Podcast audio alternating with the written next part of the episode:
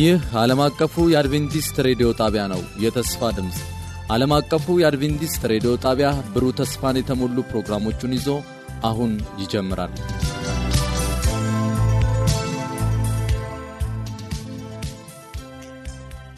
በጌታ የተወደዳችሁና የተከበራችሁ የዘወትር አድማጮቻችን እንደምን ይህ ፕሮግራም ከዓለም አቀፍ አድቬንቲስት ሬዲዮ ዘወትር ማለዳ ወደ እናንተ የሚደርስ ነው። ዛሬ በሚኖረን ቆይታ ሳምንታዊውን የመንፈስ ሰይፍ የተሰኘው ፕሮግራም ይዘንላችሁ ቀርብናል።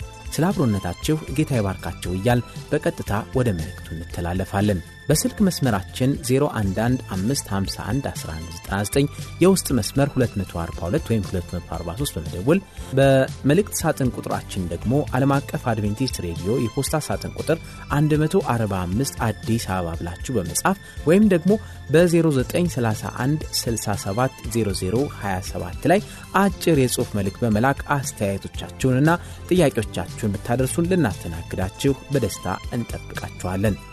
ደውሉልን፣ ጻፉልን። ወደ ፕሮግራሙ እንተላለፍ። ጌታ ይባርካችሁ።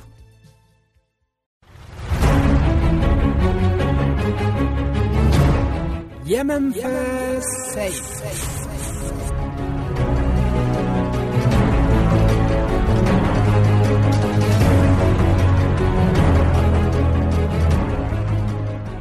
የእግዚአብሔር ቃል ሕያው ነው፣ የሚሠራ ሁለት አፍ ካለው ሰይፍ ሁሉ ይልቅ የተሳለ ነው።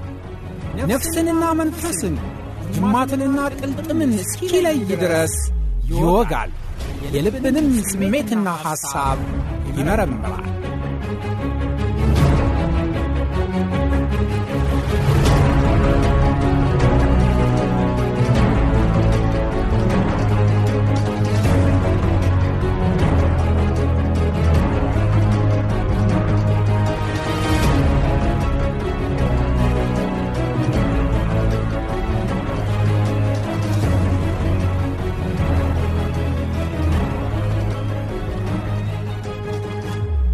እንደገና ከእናንተ ጋር በራዕይ ምዕራፍ 14 ቁጥር 6 እስከ 12 ያለውን የጀመርነውን የመጽሐፍ ቅዱስ ጥናት አብረን እናጠናለን። ክፍል ሶስት የመጨረሻውን በተለይም ደግሞ የሶስተኛውን መላእክት መልእክት ነው አብረን የምንመለከተው። እዛ ክፍል ደግሞ ምንድን ነው ስለ መጀመሪያው መልአክ ታይተናል። ምንድን ነው የመጀመሪያው መልአክ የሚለው የሚያስተምረው የሚናገረው ሁለተኛውስ መልአክ ደግሞ ምንድን ነው ያስተማረው የተናገረው እንደገናም ደግሞ ያስጠነቀቀው ዓለምን ሶስተኛውስ ደግሞ መልአክ የሚያስተምረው ምንድን ነው ይህ መልአክ ምንድን ነው እያለ ያለው? የሚለውን አብረን እናያለን ማለት ነው። መጽሐፍ ቅዱሳችን ከፍተን በተለይም ደግሞ በራዕይ ምዕራፍ 14 ቁጥር ዘጠኝን ሂደን በምንመለከትበት ጊዜ እንዲህ የሚል ቃል እናነባለን። በጌታ ስም አነባዋለሁ። ሶስተኛውን መልአክ ተከተላቸው ይላል። አሁን ተከተላቸው ነው የሚለው ተከተላቸው ነው። ሁለተኛው ተከተለው ነበር። ምክንያቱም ከመጀመሪያው ከሁለተኛው በፊት አንድ የሄደ መልአክ ስለነበረ ማለት ነው። ስለዚህ ይህ ሶስተኛው ሁለቱን ስለነበረ የሚከታ አጀባቸው ማለት ነው። እነዚህ የተለያዩ መልእክቶች አይደሉም። ነገር ግን አንድ አይነት መልእክቶቹ ነው።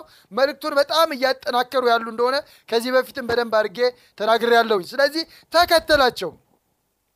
በታላቅ ድምፅ እንዲህ እያለ ለአውሬውና ለምስሉ የሚሰግድ በግንባሩ ወይም በእጁ ምልክቱን የሚቀበል ማንም ቢኖር እርሱ ደግሞ በቁጣው ጽዋ ሳይቀላቀል ከተዘጋጀው ከእግዚአብሔር ቁጣ ወይን ጠጅ ይጠጣል የሚል ትንሽ ጠንከር ያለ የሚያስደነግጥ የሚመስል ግን እውነት የሆነ ማስጠንቀቂያ ወይም ቃል ሲናገር እንመለከታለን። ቀጥሎ በቅዱሳንና በመላእክት በበጉ ፊትም በእሳትና በዲን ይሰቃያል ይላል ይህን የሚያደርግ ሰው። የስቃያቸውም ጢስ ለዘላለም እስከ ዘላለም ድረስ ይወጣል። ለአውሬውና ለምስሉ የሚሰግዱ ስሙንና ምልክቱን የሚቀበሉ ሁሉ ቀንና ሌሊት ረፍት የላቸውም። የእግዚአብሔርን ትእዛዝ የሚጠብቁ ኢየሱስን በማመን የሚጸኑ ቅዱሳን ትዕግስታቸው ከዚህ ነው በማለት ሲናገር እንመለከታለን። እንግዲህ መልአኩ በታላቅ ድምፅ ነው የሚለን። መልእክቱን መስበኩን እንመለከታለን። በታላቅ ድምፅ መልእክቱን ሰበከ። ይሄ ታላቅ ድምፅ የሚለው ቃል የመልእክቱን በጣም አስፈላጊ አንገብጋቢነት የሚናገር ነገር ነው። መልእክቱ ሁሉም ሊሰማው የሚገባ መልእክት መሆኑን በሌላ አነጋገር መልእክቱ ዓለም አቀፋዊ መልእክት መሆኑን የሚያሳይ ሐሳብ ነው። ወገኖቼ በሌላ አባባል ዛሬ ይህ መልእክት የተሸከምን እኔና እናንተ ለዓለም ያለን ኃላፊነት ምን ያክል ከባድና ጠንካራ እንደሆነ የሚያሳስብ መልእክት ወይም ደግሞ ቃል ሆኖ ነው የምንመለከተው። እንዲህ ይላል ሲጀምር፣ ማንም ለአውሬውና ለምስሉ ቢሰግድ የመጀመሪያው መልአክ ሰማይና ምድርን ለፈጠረው አምላክ ብቻ ስገዱ ነበረ ያለን በመጀመሪያው ክፍል ስናጠና፣ እዚህ ጋር ደግሞ ከዚህ ሰማይና ምድርን ከፈጠረው አምላክ ውጭ ማንም ለአውሬው ቢሰግድ ይላል። ማንም ለሌላ ነገር ቢሰግድ የሚል ቃል ሲናገር እንመለከታለን።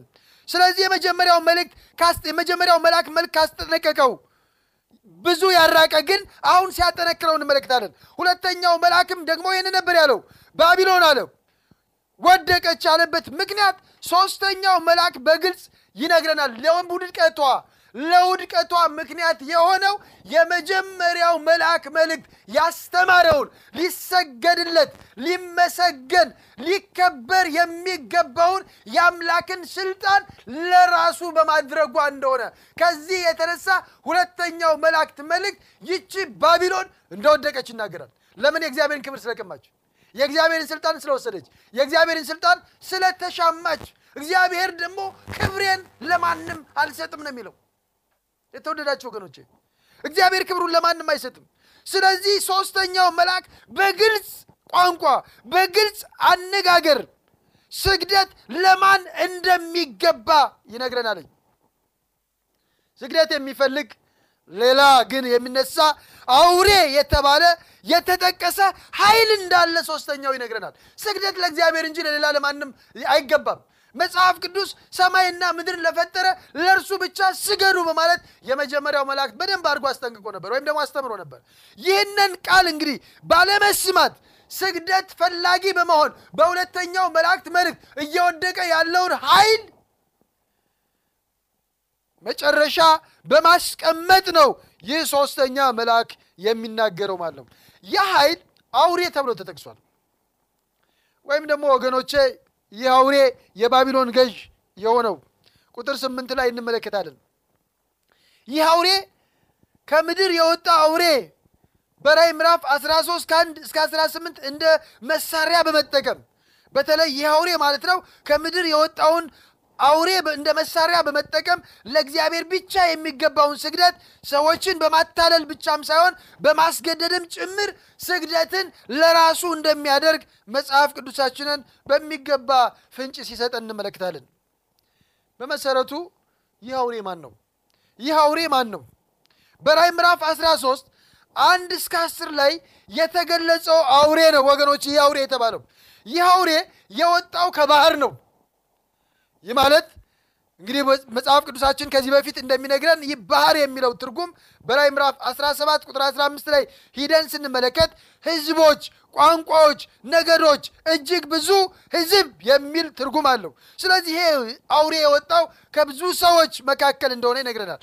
እነዚህ ሰባት ራሶች ከዘንዶ ላይ ካሉ ሰባት ራሶች ራዕይ ምዕራፍ 12 ቁጥር 3 ላይ እንደምናገኘውና ምዕራፍ 17 ላይ ከተገለጸው አውሬ ጋር ሰባት ራሶች ጋር በጣም ተመሳሳይ ወይም ደግሞ አንድ እንደሆኑ ይነግረናለኝ። ራዕይ ምዕራፍ 17 ቁጥር 9 እና 10 ላይ ሰባቱ ራሶች ሰባት ተራራዎችና ሰባት ነገስታት መሆናቸውን ገልጿል። ስለዚህ ሰባቱ ራሶች የሰይጣንን ዓላማ በማስፈጸም እጅግ በጣም የታወቁና ሰይጣን ቅዱሳንን ለማሳደድ የተጠቀመባቸው የፖለቲካ ኃይላት መሆናቸውን ይነግረናለኝ። በተለይ አስር ቀንዶች የሚልም እናገኛለን እዚህ ጋር ይህን አውሬ በምንመለከትበት ጊዜ ራዕይ ምዕራፍ 12 ሂደን ስናይ ስናጠና አስር ቀንዶች እንዳሉት ይናገራል። እንግዲህ እነዚህ አስር ቀንዶች ደግሞ በዳንኤል ምዕራፍ ሰባት ከሰባት እስከ ስምንት ጋርና ዳንኤል ምዕራፍ ሰባት ከአስራ አምስት ከሀያ ጋር ከተጠቀሰው አውሬ ጋራ ተመሳሳይነት እንዳላቸው እናያለን። ዳንኤል ምዕራፍ ሰባት ቁጥር 24 ላይ አስሩ ቀንዶች አስር ነገስታት ናቸው ይለናል። በዳንኤል ላይ ያሉት አስር ቀንዶች አስር መንግስታት ከሆኑ በራእይ ያሉትም አስር ቀንዶች አስር መንግስታት መሆናቸው ግልጽ ነው። እነዚህ ነገስታት ደግሞ አስሩ የተከፋፈሉት የአውሮፓ መንግስታት እንደሆኑ ታሪክም ያረጋግጥልናል። አስር ዘውዶችም ይላለኝ እዚህ ጋር ስንመለከት አስሩ ቀንዶች አስር ዘውዶች ነበሯቸው። ይህ አስር ቀንዶች የተመሳሰሉት እንግዲህ ኃይሎች ወይም ደግሞ የፖለቲካ መንግስታትን መሆናቸውን የሚያረጋግጥ ክብራቸውን፣ ስልጣናቸውን የሚያሳይ ሆኖ እናየዋለን። የስድብ ስምም የሚል እናገኛለን በዚህ አውሬ ላይ እንግዲህ አውሬው በራሱ ላይ የስድብ ስም ወይም ደግሞ ስሞች አሉት ይላል። በዳንኤል ምዕራፍ 7 ቁጥር 25 ላይ ደን ስንመለከት አራተኛው አውሬ የተነሳው ከአራተኛው አውሬ የተነሳው ትንሹ ቀንድ በልዑል ላይ ቃልን ይናገራል፣ ይሳደባል ይላል። ይህ በዳንኤል ምዕራፍ 7 የተገለጸው ትንሽ ቀንድና በራእይ ምዕራፍ 13 የተገለጸው ከምድር የሚወጣ አውሬ ተመሳሳይ ባህሪ እንዳላቸውና ተመሳሳይነታቸውም ደግሞ በደንብ እንደሚታይ ማስረጃ መስጠት ይቻላል። እነዚህ ሁለቱን አውሬዎች እንግዲህ የሚያመሳስላቸው ዳንኤል ወይም ደግሞ ከአስሩ ቀንድ ላይ የወጣው አውሬንና አውሬንና ይሄኛውን ራእይ ምዕራፍ 13 ላይ ያለውን አውሬ እንዴት እንደሚመሳሰሉ በምደን በምንመለከትበት ጊዜ አንደኛ ሁለቱም ትንሽ ቀንድና ተሳዳቢ ኃይል አላቸው ይላለኝ። በዳንኤል ምዕራፍ 7 ቁጥር 25 ላይም ሄደን ስንመለከት በልዑል ላይ ቃልን ይናገራል ይላል። በራእይ ምዕራፍ 13ም የተገለጸውን ሄደን ስንመለከት እግዚአብሔርን ለመሳደብ ስሙንና ማደሪያውንም የሚያድርበትንም ሊሳደብ አፉን ከፈተ በማለት የሁለቱን ተመሳሳይነት ሲናገር እንመለከታለን። ሁለተኛ የሚያመሳስላቸው ትንሹም ቀንድ ከልዑል ቅዱሳን ጋር እንደሚዋጋ በዳንኤል 7 አንድ ላይ አይተናል። እንደገናም ደግሞ በራእይ ምዕራፍ 13 ላይ ደግሞ የልዑል ቅዱሳንን እንደሚያሸንፋቸው ይናገራል። ሶስተኛው የሚያመሳስላቸው ወይም ደግሞ አንድነታቸው የሚገልጽልን ትንሹም ቀንድ እግዚአብሔርን የሚሳደፍ አፍ እንዳለው ይናገራል። ዳንኤል ምዕራፍ 7 ላይ በራእይ ምዕራፍ 13 አምስት ምደን ስንመለከት ታላቅን ነገርና ስድብን የሚናገር አፍ ተሰጠው በማለት ሲናገር እንመለከታለን። አራተኛ የሚያመሳስላቸው ነገሮች ትንሹ ቀንድ የተነሳው ከአረማዊ ሮም አስተዳደር በተለይም ደግሞ ሊወድቅ በተቃረበበት ወቅት እንደሆነ በዳንኤል መጽሐፍ ላይ ሲነግረን ከሮም መንግስት እንደተነሳ ሲነግረን ራእይ ላይ የሚደን ስንመለከት 13 ቁጥር ሁለት ላይ አውሬው የተነሳው በተመሳሳይ ሁኔታ ጊዜው ወይም ደግሞ በተመሳሳይ ሁኔታ አረማዊ ሮም አስተዳደር ኃይሉንና ዙፋኑን ትልቅ ስልጣኑን ባጣበት ወይም ደግሞ እያጣ በመጣበት ጊዜ እንደነበረ ይነግረናል ማለት ነው።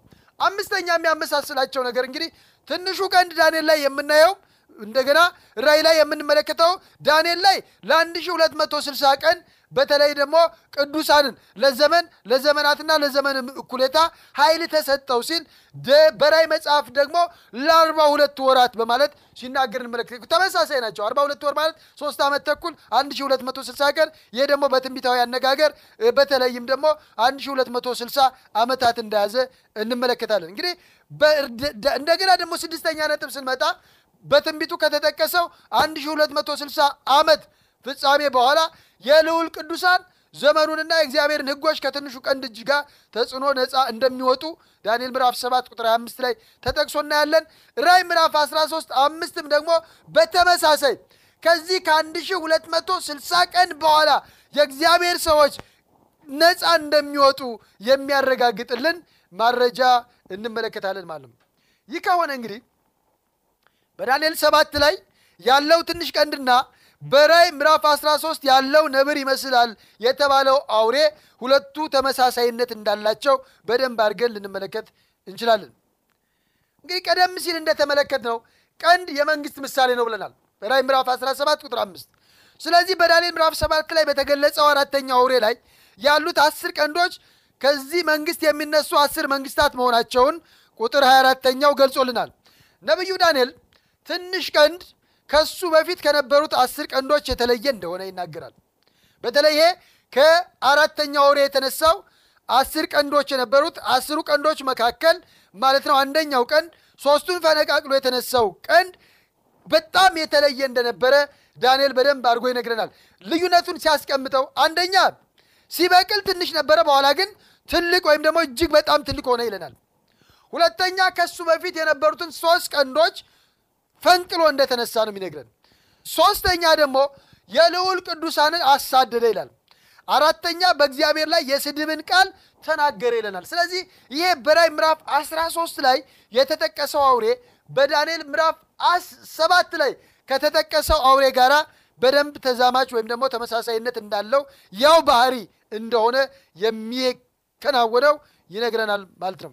ይህ ማለት እንግዲህ በትንሹ ቀንድ የተመሰለው መንግስት ከሌሎች መንግስታት ሁሉ የበለጠ የተለየ መንግስት ይሆናል ማለት ነው። እነዚህ ከላይ የዘረዘርናቸው ለትንሹ ቀንድ የተሰጡት መገለጫዎች ስናያይዛቸው በትንሹ ቀንድ የተመሰለው መንግስት ሃይማኖትንና ፖለቲካን አጣምሮ የያዘ መንግስት ነው ማለት ነው። ይህ ከሆነ ትንሹ ቀንድ ወይም ከባህር የወጣው ነብር መሰል አውሬ በመካከለኛው ክፍለ ዘመን ከነበረው የሮም ጳጳሳዊ አስተዳደር ጋር ከፍተኛ የሆነ ግንኙነት እንዳለው ምንም ጥርጥር የለውም።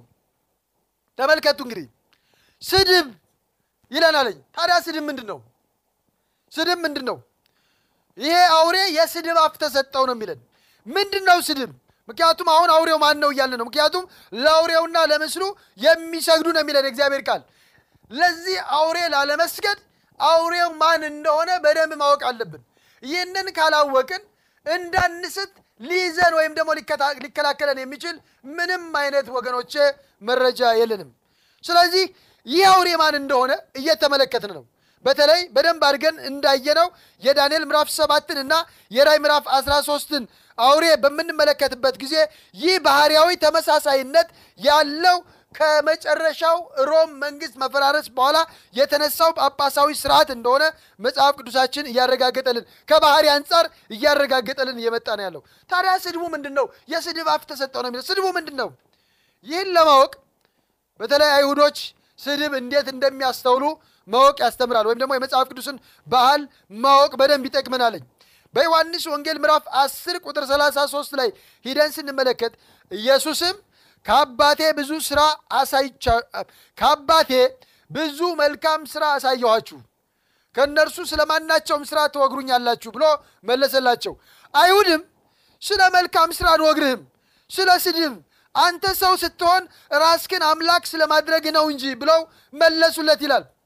ስለዚህ አንድ ሰው ራሱን ከአምላክ ጋር እኩል ሲያደርግ ያ አምላክን እንደ መሳደብ ይቆጠራል በአይሁድ አባባል። በነገራችን ላይ እውነት ነው። ያልሆነውን መሆን ግብዝነት ወይም ደግሞ ስድብም ነው ስድብም ነው። ከዚህ ቃል በመነሳት እንደምንመለከተው ጌታችን ኢየሱስ ክርስቶስን አንተ መልካም ስላደረግክ አይደለም የምንወግር፣ ስለ መልካም ስራ አይደለም፣ ነገር ግን አንተ ሰው ሆነ ሳለ ራስክን አምላክ ስላደረግክ ነው እንዳሉ በሁለተኛው መላእክት መልእክት እንዳጠናን ወገኖች ራሱን አምላክ አድርጎ በዚህ ምድር የእግዚአብሔር ወኪል እንደሆነ የሰየመ ማን እንደሆነ ባለፈ አጥንተን መተናል።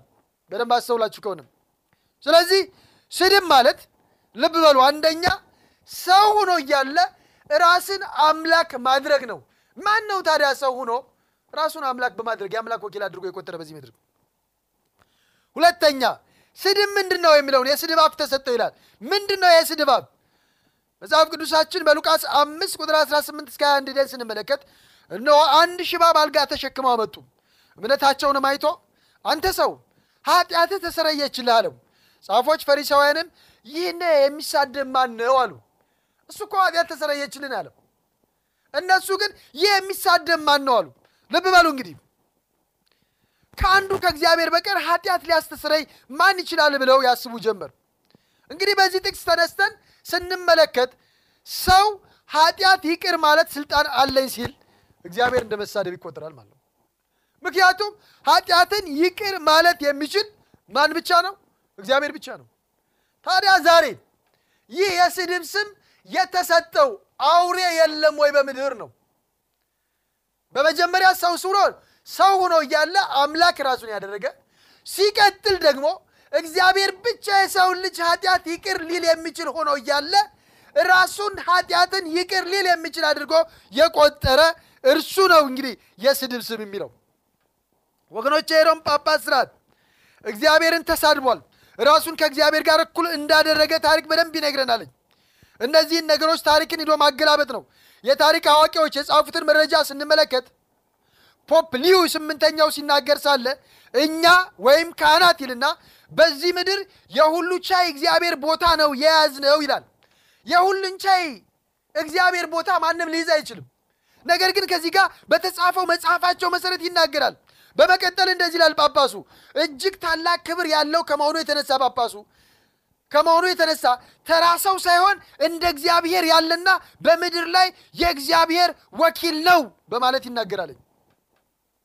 ይህ ሌዊ በመቀጠል ሲናገር እንደዚህ ነው የሚለው ጳጳስ ሌዊ ጳጳሱ ሶስተኛ ዘውዶች በራሱ ላይ የጫነ ሲሆን ይህ የሰማይና የምድር ከምድርም በታች ያለው ዓለም ገዥ መሆኑን ያሳያል። ሶስት ዘውዶች ነው በነገራችን ላይ ጳጳሱ የሚችለው ሰማይን፣ ምድርና ከምድር በታች ያለውን ያሳያል።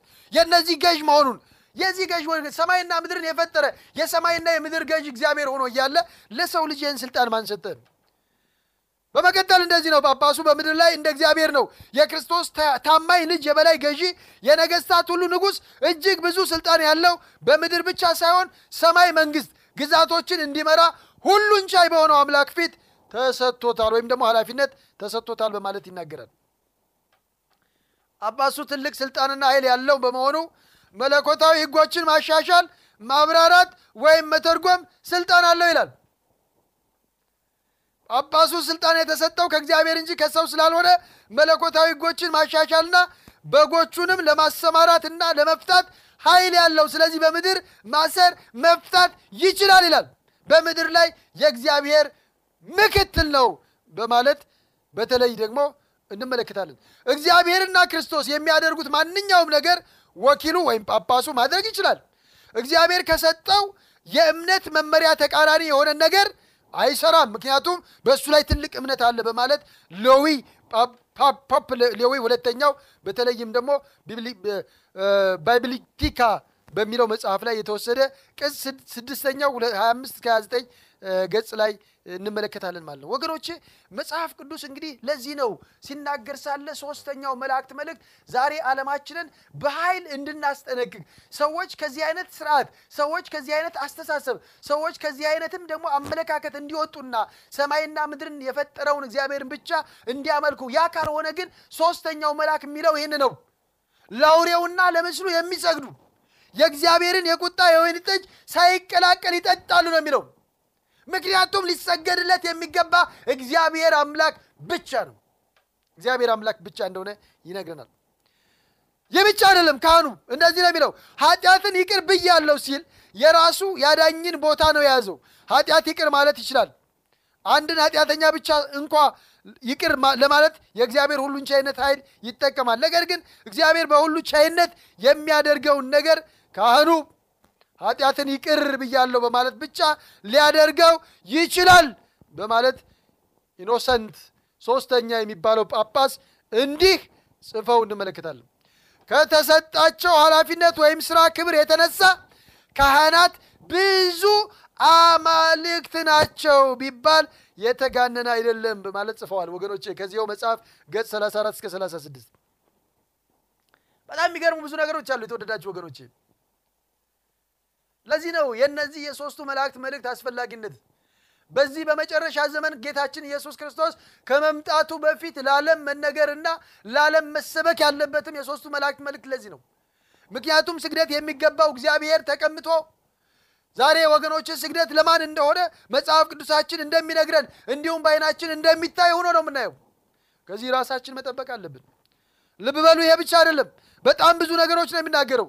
እጅግ በጣም የሚገርምና የሚደንቁ እጅግ በጣም የሚያስደንቅ ነገር ቢኖር የእርሱ ካህናት የእግዚአብሔርን የእርሱ የሚላቸው ይህ ስጋዬ ነው የሚሉት ይህ ስጋዬ ነው የሚለውን ቃል በሚናገሩበት ጊዜ ለካህናቱ በመታዘዝ እግዚአብሔር ራሱ ከሰማይ ወደ ጠረጴዛ ይወርዳል። የትም ሁነው ቢጠሩት የፈለጉትን ያክል ጊዜ ቢጠሩት ጠላቶች እንኳ ቢሆኑ ለቃላቸው በመታዘዝ ወደ እነርሱ በመምጣት እጁን በእጃቸው ላይ ያደርጋል በማለት ወገኖች ይናገራል። ከመጣ በኋላ ምን እንደሚሆን ታውቃላችሁ? እዚህ መጽሐፍ ላይ ሲናገር ከመጣ በኋላ ሙሉ በሙሉ በእነርሱ ወይም በካህናቱ ትእዛዝ ስር ይሆናል እግዚአብሔር ተብሎ ይታመናል። ምን አይነት አስተምሮ ነው? ለዚህ እኮ ነው ይህ ሕዝብ በከንፈሩ ያመልከኛል፣ ልቡ ግን እጅግ ከኔ የራቀ ነው። የሰውን ስርዓትና ትምህርት እያስተማረ እንዲሁ በከንቱ ያመልከኛል። ስለዚህ ሕዝቤ ሆይ ከዚህ ውጡ ነው የሚለው። ከዚህ አስተምሮ፣ ከዚህ አስተሳሰብ፣ ከዚህ ባህል እንድንወጣ እግዚአብሔር አምላክ ዛሬ ይጠራናል። እንዳውም በጣም የሚገርማችሁ ደስ እንዳላቸው ያደርጉታል ካህናቶች ይላል እግዚአብሔርን። ከዛ በኋላ ከአንድ ቦታ ወደ አንድ ቦታ ያሽከረክሩታል። ከፈለጉ በቤተ መቅደስ ውስጥ ይዘጉበታል። ወይም በጠረጴዛ ፊት ያቆሙታል። ወይም ከቤተ ክርስቲያን ውስጥ ተሸክመውት ይወስዱታል። ከፈለጉም ስጋውን ይበላሉ ሌሎች እንዲበሉትም ሊሰጡ ይችላሉ በማለት ወገኖቼ ይናገራሉ ቅዱሳን ላውረስ ጀስቲኒያ የተባለው ሰው ደግሞ በተለይ በዚያው መጽሐፋቸው ላይ ሲናገሩ ስለ ካህናቱ እንደዚህ ነበር ያለ። የካህናት ኃይል እንዴት ታላቅ ነው! አንዲት ቃል በተናገሩ ጊዜ ህብስቱ ወደ ክርስቶስ ስጋነት ወዲያውኑ ይለወጣል። መጽሐፍ ቅዱስ እኮ ህብስቱ የክርስቶስ ኢየሱስ ደምና ስጋ ምሳሌ እንጂ የክርስቶስ ህያው ስጋ ነው አይደለም ይለን ይሄ አስተምሮ ተመልከቱ ወገኖቼ ህብስቱ ወዲያውኑ ወደ ክርስቶስ ስጋነት ይለወጣል። ሰብአዊ የሆነ እግዚአብሔር ልጅ ከሰማይ ይወርድና በጌታ አራት በጠረጴዛ ላይ በአካል ይገኛል በማለት መጽሐፍ ቅዱሳዊ ያልሆነ ትምህርት ሲነገር እንመለከታለን። አንዳንዶች ወይም ደግሞ አንዳንድ ሁኔታዎችን ስንመለከት ካህኑ የፈጣሪ የፈጣሪ ፈጣሪ ወይም ደግሞ የፈጣሪያቸው ፈጣሪ ሁነው ለመቆም ራሳቸውን የሰየሙ ይመስላሉ። እንዳውም በጣም በሚገርም ሁኔታ ቅዱስ በርናርዲን of Siena የተባለው ማለት ነው ሰው በጻፈው መጽሐፉ ላይ ሲናገር እንደዚህ ነው የሚለው በ Dignities and Duties of the Priests የሚለው መጽሐፍ ገጽ 26 ና 27 ላይ እንዲህ የሚል ቃል እንመለከታለን። የካህናቱ ኃይል የመለኮታዊ አምላክ ኃይል ነው። ምክንያቱም ተመልከቱ እንግዲህ የካህናቱ ኃይል የመለኮታዊ አምላክ ኃይል ነው። ምክንያቱም ህብስቱን ወደ ክርስቶስ ስጋነት ለመለወጥ ዓለምን ለመፍጠር ያስፈለገውን ያክል ኃይል ያስፈልጋል በማለት ሲናገሩ ወይም ደግሞ የተጻፈውን እንመለከታለን ማለት የተወደዳችሁ ወገኖች በጣም ብዙ መረጃዎች አሉ።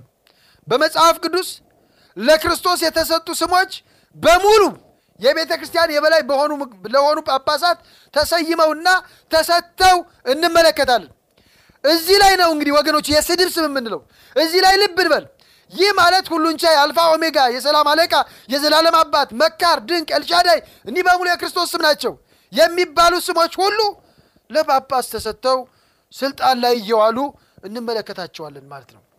ለዚህ ነው እግዚአብሔር ቃል ሲናገር ሳለ በተለይ በሦስተኛው መላእክት መልእክት ለአውሬውና ለምስሉ የሚሰግዱ ሊሰገድለት የሚገባውን እግዚአብሔርን ትተው ለእርሱ የሚሰግዱ የእግዚአብሔርን ስም የቀማውን የእግዚአብሔርን ስልጣን የቀማውን እግዚአብሔርን ሳይሆን እግዚአብሔር ራሱን ያደረገውን ሰው ሆኖ እግዚአብሔር የሆነውን ሰው ሆኖ ወገኖቼ ኃጢአት ይቅር ለሚለው በዚህ መንገድ ለሚሰግዱ ሁሉ የተነገረ ማስጠንቀቂያ እንደሆነ ይነግረናል